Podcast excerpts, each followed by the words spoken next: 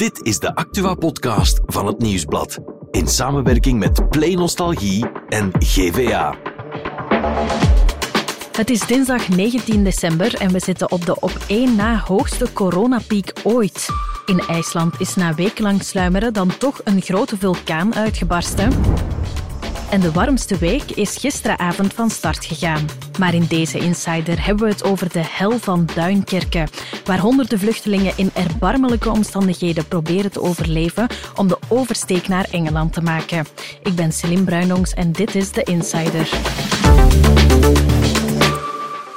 20 kilometer voorbij de Franse grens in Duinkerke leven zo'n duizend vluchtelingen in schrijnende omstandigheden. Ze hopen allemaal op een beter leven aan de andere kant van het water in Engeland. Mark Cliffman, reporter bij Nieuwsblad, heeft dat kamp bezocht en is daarom onze insider van vandaag. Dag Mark. Dag Celine. Ja, jij bent daar dus zelf geweest in dat vluchtelingenkamp. Wat was de reden voor jouw bezoek daar? Het is eigenlijk zo, ik ben er de, de, voorbije jaren een paar keer al geweest. Eh, de eerste keer was een jaar of zeven geleden.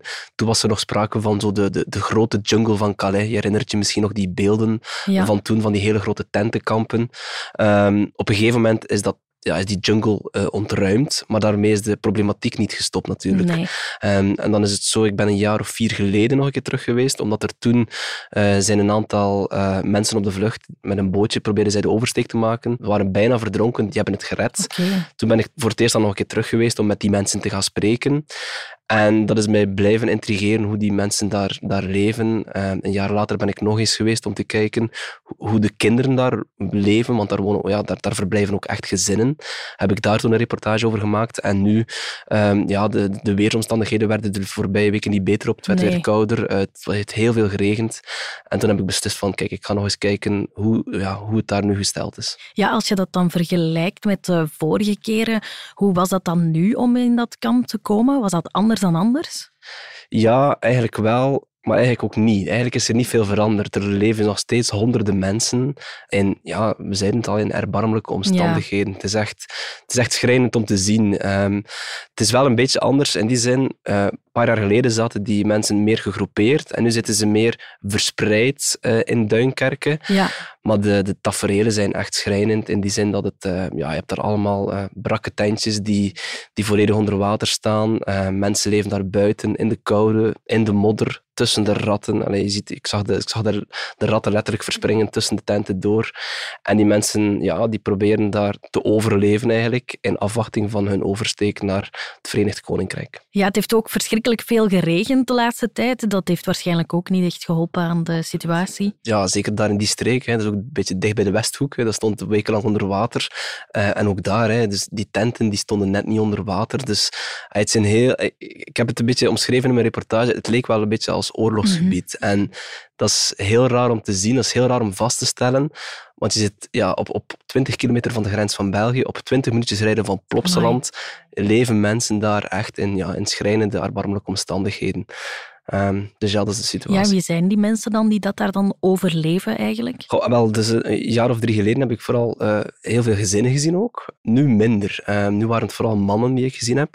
Dat komt omdat er een, een, week voor ik daar was, is de politie daar geweest met een grote actie om de tentenkampen te ontruimen. En toen zijn veel mensen op een bus gezet uh, naar, naar verblijfplaatsen in, in het midden van Frankrijk. En ik denk dat er veel gezinnen op ingegaan zijn. Er zijn ook een aantal mensen die geweigerd hebben, veel mannen die geweigerd hebben, omdat zij per se die oversteek willen maken. Maar ik heb ja, mensen van verschillende nationaliteiten gesproken. Uh, mensen uit Zuid-Soedan, uit Afghanistan, uit Irak. Dus dat is heel divers. Maar je merkt wel als je met die mensen spreekt dat ze er allemaal met hetzelfde doel zijn. Ze willen allemaal naar het beloofde land, het Verenigd Koninkrijk. En ze hebben er eigenlijk alles voor over om die oversteek te maken.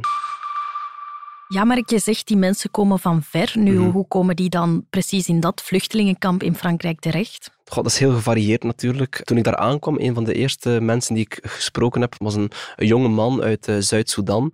En hij zegt van, ja, ik, ik ben mijn thuisland ontvlucht uh, omwille van de conflicten en de oorlog. En mm -hmm. hij zegt dat hij dan via Libië en uiteindelijk naar Italië is gereisd en dan van Italië naar Frankrijk is gekomen. En die plek Duinkerke staat er natuurlijk wel onbekend dat daar de oversteek gemaakt wordt. Hè. Mm -hmm. Daar zijn ook de mensen smokkelaars actief die die bootjes voorzien. Dus zo is hij daar bijvoorbeeld terechtgekomen. Ik heb ook nog met andere mensen mensen gesproken, zoals een zekere Wahid. Is afkomstig uit Afghanistan, maar hij woonde wel al, al zes jaar in ons land. Hij, is, hij, is, uiteindelijk in ons land terechtgekomen, in Kortrijk. En daar heeft hij zes jaar lang gewoond, ook gewerkt, clandestien wel, zegt hij. Maar daar kon hij dan ook niet blijven? Nee, hij heeft eh, papieren aangevraagd en dat is niet gelukt. En ja, sindsdien heeft hij het gevoel van ik moet hier ook weg. En is hij ook naar Frankrijk gegaan, eh, naar Duinkerken, om dan uiteindelijk de oversteek naar Engeland te maken. Ja, die oversteek die is dus levensgevaarlijk. Uh, Eind november kwam nog in het nieuws dat een man en een vrouw verdronken waren met hun boot. En diezelfde week waren nog eens 128 mensen gered. Ja, en toch riskeren ze hun leven. Ja, dat is een, zeer schrijnende situatie. Ehm, en ik vrees dat, dat, die, dat die drama's nog altijd zullen gebeuren. Um, nu, het is eigenlijk zo, een, jaar of drie geleden, herinner je misschien nog een, dat er een, een, klein jongetje, Artin, is verdronken. Ja. Artin was eigenlijk een, ja, een jongetje van anderhalf jaar oud en hij had zo veel te grote laarsjes. Mhm. En uh, dat is een beetje een iconisch beeld voor de vluchtelingenproblematiek. Want hij heeft ook samen met zijn, met zijn ouders en met, met zijn gezin de oversteek proberen maken en dat bootje is gekapseist en uiteindelijk is heel dat gezin verdronken. Verschrikkelijk. Dat was echt verschrikkelijke feiten. En dat was de aanleiding om eens naar, naar daar te gaan ook toen voor de krant, mhm. om te spreken met andere gezinnen. Ik heb toen ook met uh, gezinnen gesproken ja, die, die beseften van, ja, tuurlijk is het levensgevaarlijk, maar wij kunnen niet anders. Wij komen al van zo ver. En ja, hier in Frankrijk worden we niet geholpen. In België is ook geen plaats voor ons. Dus wij willen, uh, wij willen naar daar gaan en een, een nieuw leven opbouwen. ik heb toen ook wel nog met mensen kunnen spreken die dan uiteindelijk met hun kinderen op een bootje zijn gestapt en dan uiteindelijk ook uh, de oversteek hebben gemaakt.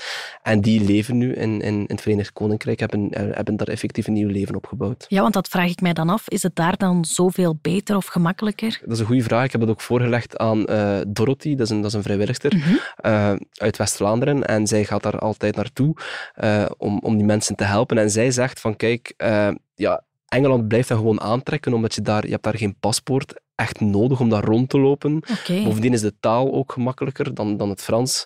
Um, en ze kunnen er vaak ook werken in het zwart, wat er dus een beetje voor zorgt dat het voor hen iets eenvoudiger is om daar een nieuw leven op te bouwen. Het is, uh, het is heel onmenselijk voor het moment. Ja? Echt waar, ja. En dan vraag ik me ook af, neem nu al die uh, organisaties weg en de vrijwilligers, niemand van uh, Frankrijk die daar komt helpen. Nee. En ik bedoel dus een, een, van de regeringen of van... Dat is, uh, dat is echt ja, onmenselijk soms. Is dat hier nog altijd? Want uiteindelijk is de situatie al zeven jaar hetzelfde, of niet? Of zie ik dat verkeerd? Nee, ik, ik heb de indruk dat het soms erger wordt. Ja? En ik vond, ja, ik heb het kamp meegemaakt die uitgebrand is. Dat was natuurlijk een ideale plaats. Nee, nee, nee. Ah, en uh, hier in Duinkerke. Ja, ja. Juist dat je van dat de straat af gaat. Dus die hadden allemaal een shelter, dus een huisje. Mhm. Dus dat is uitgebrand. En dan hebben ze een tijdje lang in uh, Pitouk daar geweest. Dat was redelijk. Maar nu de laatste, laatste twee jaar is dat even aan boef weg, weer een stuk verder. Also afbreken en doen, het is, ja, het is echt menselijk.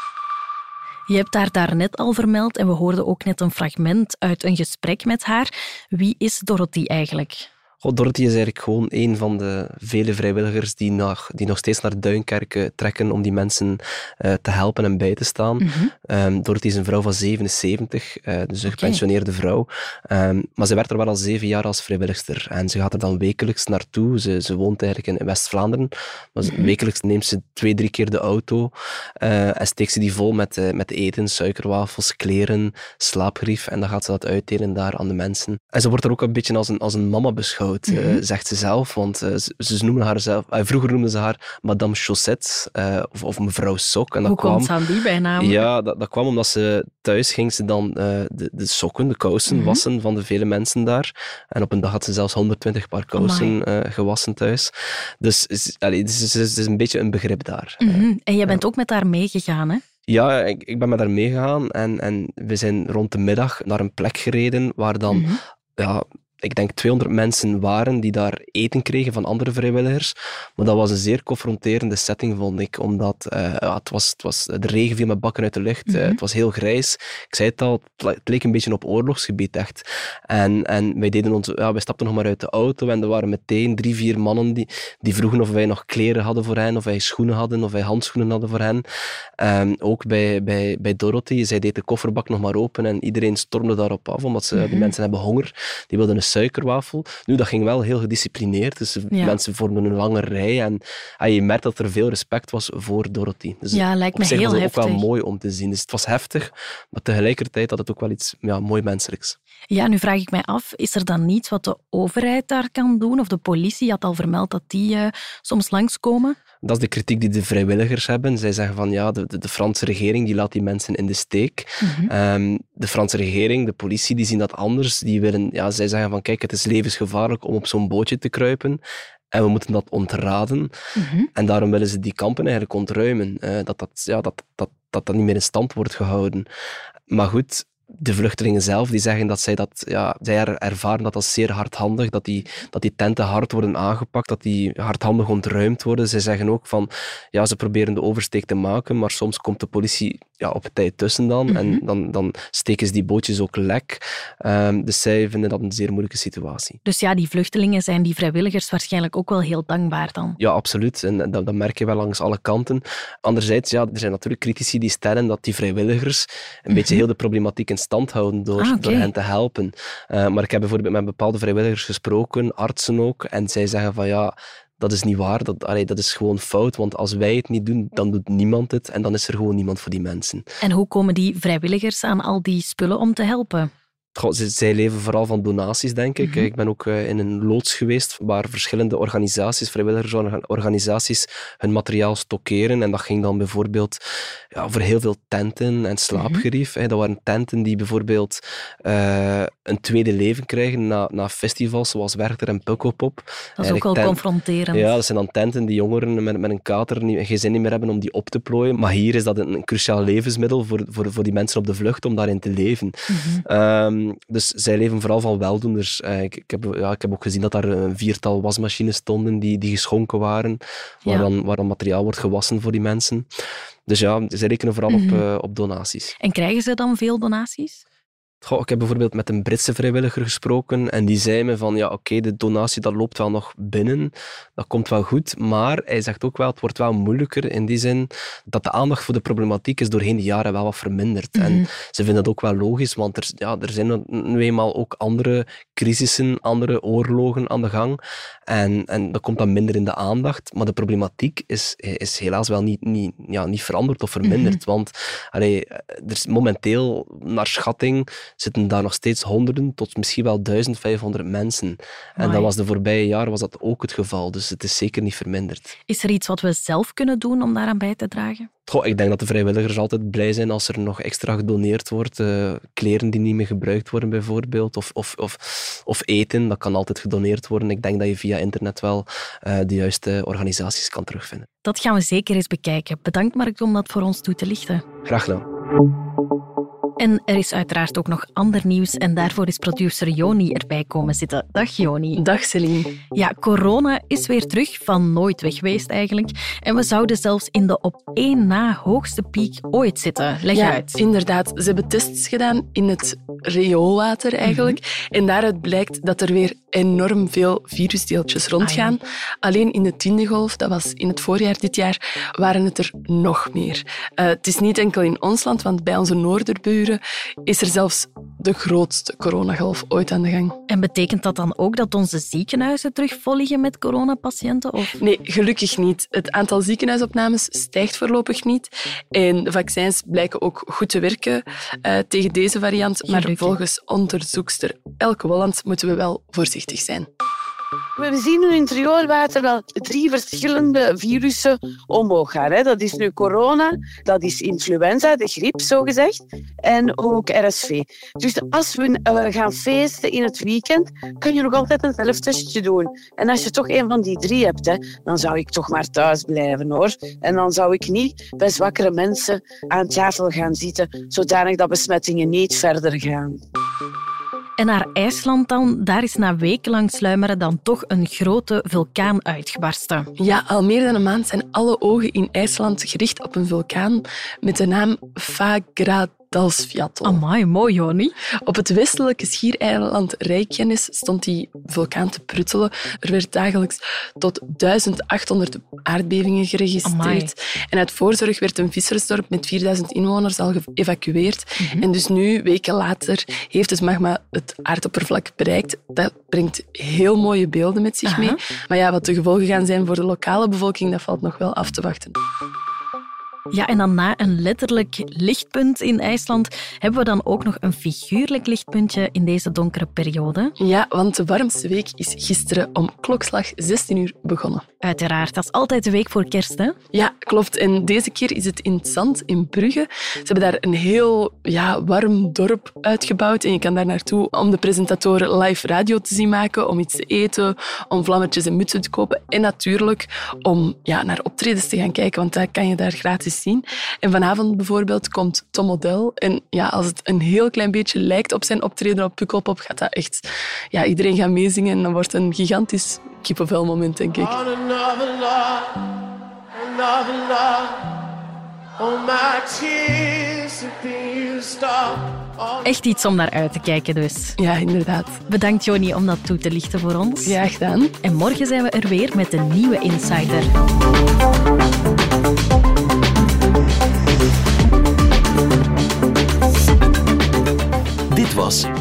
Insider, een podcast van het Nieuwsblad in samenwerking met Play Nostalgie en GVA. De muziek is van Pieter Santens. De montage gebeurde door House of Media. Wil je reageren? Mail naar podcast.nieuwsblad.be.